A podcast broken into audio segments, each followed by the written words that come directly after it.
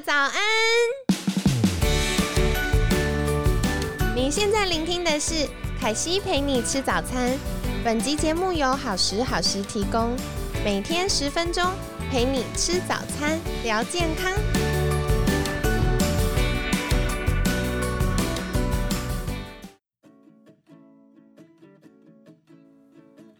嗨，欢迎来到凯西陪你吃早餐，我是你的健康管理师凯西。今天呢，一样非常开心，邀请到凯西的好朋友，身心动作教育推广家拉拉拉拉，早安，早安。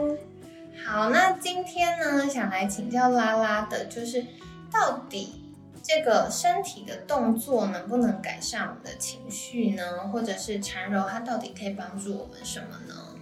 那先回答第一个，就是身体动作，我觉得确实很大一部分的可以去改变我们的情绪。哦，怎么说？举个例子，就是我的硕论其实是在做乐龄的这一个教学，那我们那时候其实是在白鸡山上的农民之家。那那个时候其实有一个非常特别的经验，因为其实我的研究有一个部分是去做访谈，啊去记录就是这一群比较特别三十八年来到台湾的这一群农民北北。对，那当下其实有有一次的访谈经验，我觉得特别特别印象深刻是，呃，我访谈同样的一位北北，可是前一次是我去的时候是直接访谈他，跟后一次是我先带了身体活动之后，就我原本的这个教学的这个这个部分之后，对然后再访谈同一个北北。嗯，那当然，因为北北他们常常就会是同样的一个一个故事，可能重复的讲。年长的这些长辈们，常常他记得的最印象深刻、嗯最鲜明的都是年轻的故事，嗯所以他可能就会 repeat repeat 这对样。他那时候提到的是是关于他在战争逃跑的故事。哦，哇，好辛苦、那个年代。那前一次的这一个这一个讲述，我可以感受到他有非常多的悲伤，跟就是掉到那一个他当下的那种恐慌跟就是恐惧。哇，嗯，跟后一次就是我们真的身体活动，把身体整个敞开敞开，然后去呃团体的去做这样的一个一个动作的探索之后，然后发现他在他在讲述同样的战争经验，可是他是有一点笑着在讲。哎，又或者是他其实不是陷在里面，而是他好像变成是第三人称的这种角度去诠释同样的一件事情。很奇妙耶。嗯，那时候我觉得哇，虽然我知道好像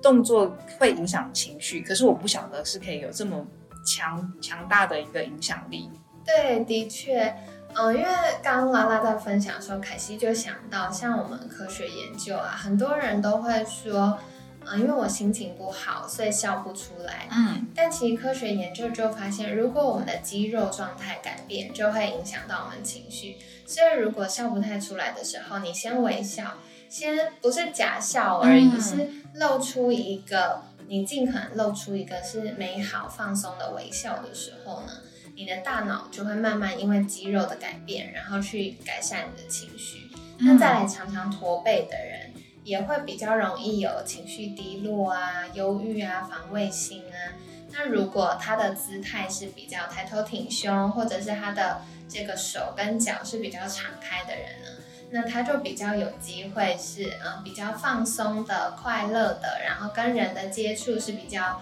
嗯友善、亲切的。嗯，对，所以我觉得像刚刚拉拉提到这个部分，我觉得那个北北的故事让我印象好深刻、哦。嗯就是同样的情境下，然后同一位北北，可是有先做身体的活动，就可以让他在表达曾经对他来说很受伤的经验时，可以比较呃更放松，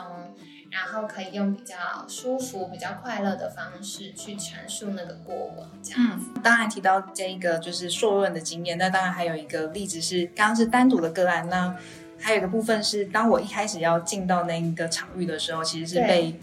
被呃就是里面的护理师或者是照服员说，你真的要做这件事吗？这可能会很困难。那他们所认为的很困难，是因为因为里面住的人都是呃都是男男生，而且是高龄的男生，因为那对时候平均年龄是八十四岁。哇，嗯，那是在养护堂，它就是一个呃，当你就是身体需要被被人关注，需要就是协助的人比如说他可嗯能是因为战争截肢，或者是糖尿病截肢，哦又或者是他可能呃眼睛有一些状态，或者他没办法行走。独立行走的这一群人，所以他们是觉得你这样做真的很挑战哦。嗯，那当然那时候就是呃一股热情，想说那我就试试看吧。但没想到其实对于呃后面真的整个就是研究之的这个行动，因为我是带他们做身体活动，然后最后我们还做了一个小小的呃肢体呈现的表演。嗯，我们做了一些就是呃演出。那当然就是在整个过程当中，我发现从一开始我还没有跟他们有任何的互动的时候。大家都是很防备的，对，或者是大家就是不想理你。可是当我们开始真的一起活动身体过后，所有的人的表情是改变的。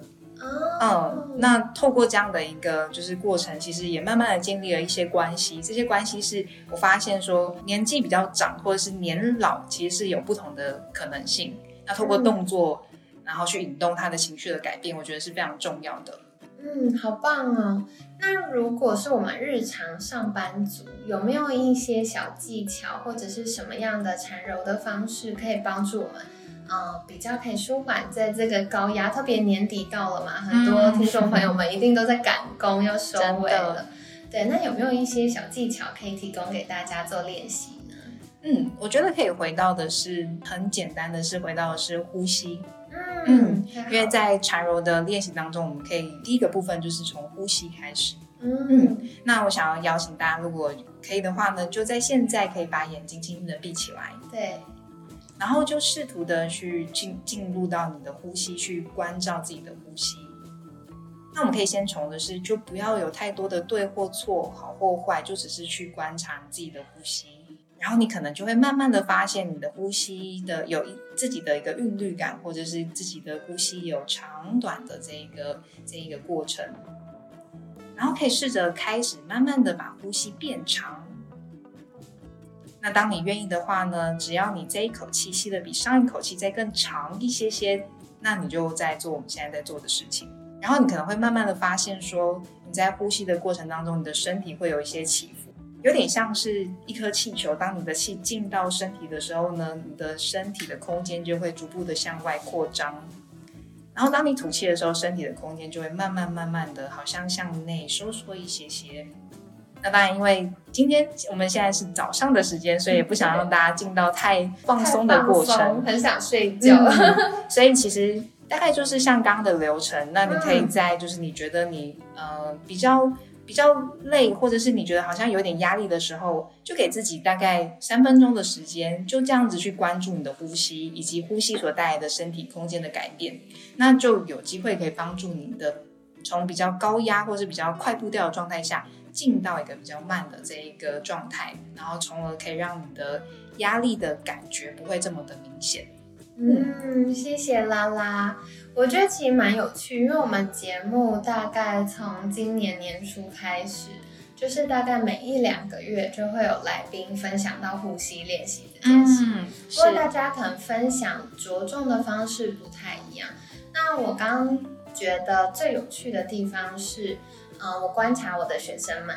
如果平常压力很大的人，他可能自己不觉得压力大哦。可是他的身体已经呈现出他压力很大的现象，所以他可能就会呼吸变得很浅。然后呢，很多人就会说，哎，他脖子很紧。嗯，那另外就是他会觉得，哎，常常胸闷，然后呼吸吸不太深，吸不进来。嗯，对，所以我觉得如果透过像刚刚拉拉的练习，又更简单，你只要关注说，哎，我们的呼吸状态是怎么样呢？那开始练习的时候，就是每一口气比下一口吸的再长一点点，嗯，深一点点，这样就可以了。那我觉得其实呼吸练习它不只是帮助我们放松啊、睡觉啊，像之前可惜也有分享过，如果我们做呼吸练习，是把注意力放在吸气上的话，嗯它也可以稍稍的提振一点我们的交感神经，然后让我们白天会比较专注。然后头脑或是比较冷静清醒的，对于大家可能等一下要上班了，这样的练习也是不错的。嗯，又或者说可以改变呼吸的步调、速度感，就让那个呼吸是相较比较短促的，嗯，然后也一样可以强调在吸气，那它就有机会让你的交感神经比较活跃，然后你可以好好的去做你今天想要做的事情。哇，太好了，谢谢拉拉。那今天呢，拉拉就跟我们介绍到，其实我们使用身体的方式，然后还有这些身体的活动律动，是可以改善我们情绪跟压力感的。那如果大家呃时间允许的话，也欢迎可以练习刚刚拉拉引导我们的这个呼吸。那或许情绪上或者感受上都会有一些不同哦。那谢谢今天拉拉分享。我们在节目尾声是不是一样，请拉拉再一次介绍？如果大家想获得更多关于这个身心平衡的动作教育，或者是诶更多呼吸练习呀，使用身体的方式，可以到哪里找到你呢？嗯，那可以搜寻好时量身。那同时的话呢，在我的呃 podcast 好时 talk 就有一集就是专门在做呼吸的觉察，那也可以欢迎去听听看。嗯，谢谢，太好了。可惜等一下就要去听起来。好的，那今天呢，很感谢身心动作教育推广家拉拉精彩的分享。每天十分钟，健康好轻松。凯西陪你吃早餐，我们下次见喽，拜拜，拜拜。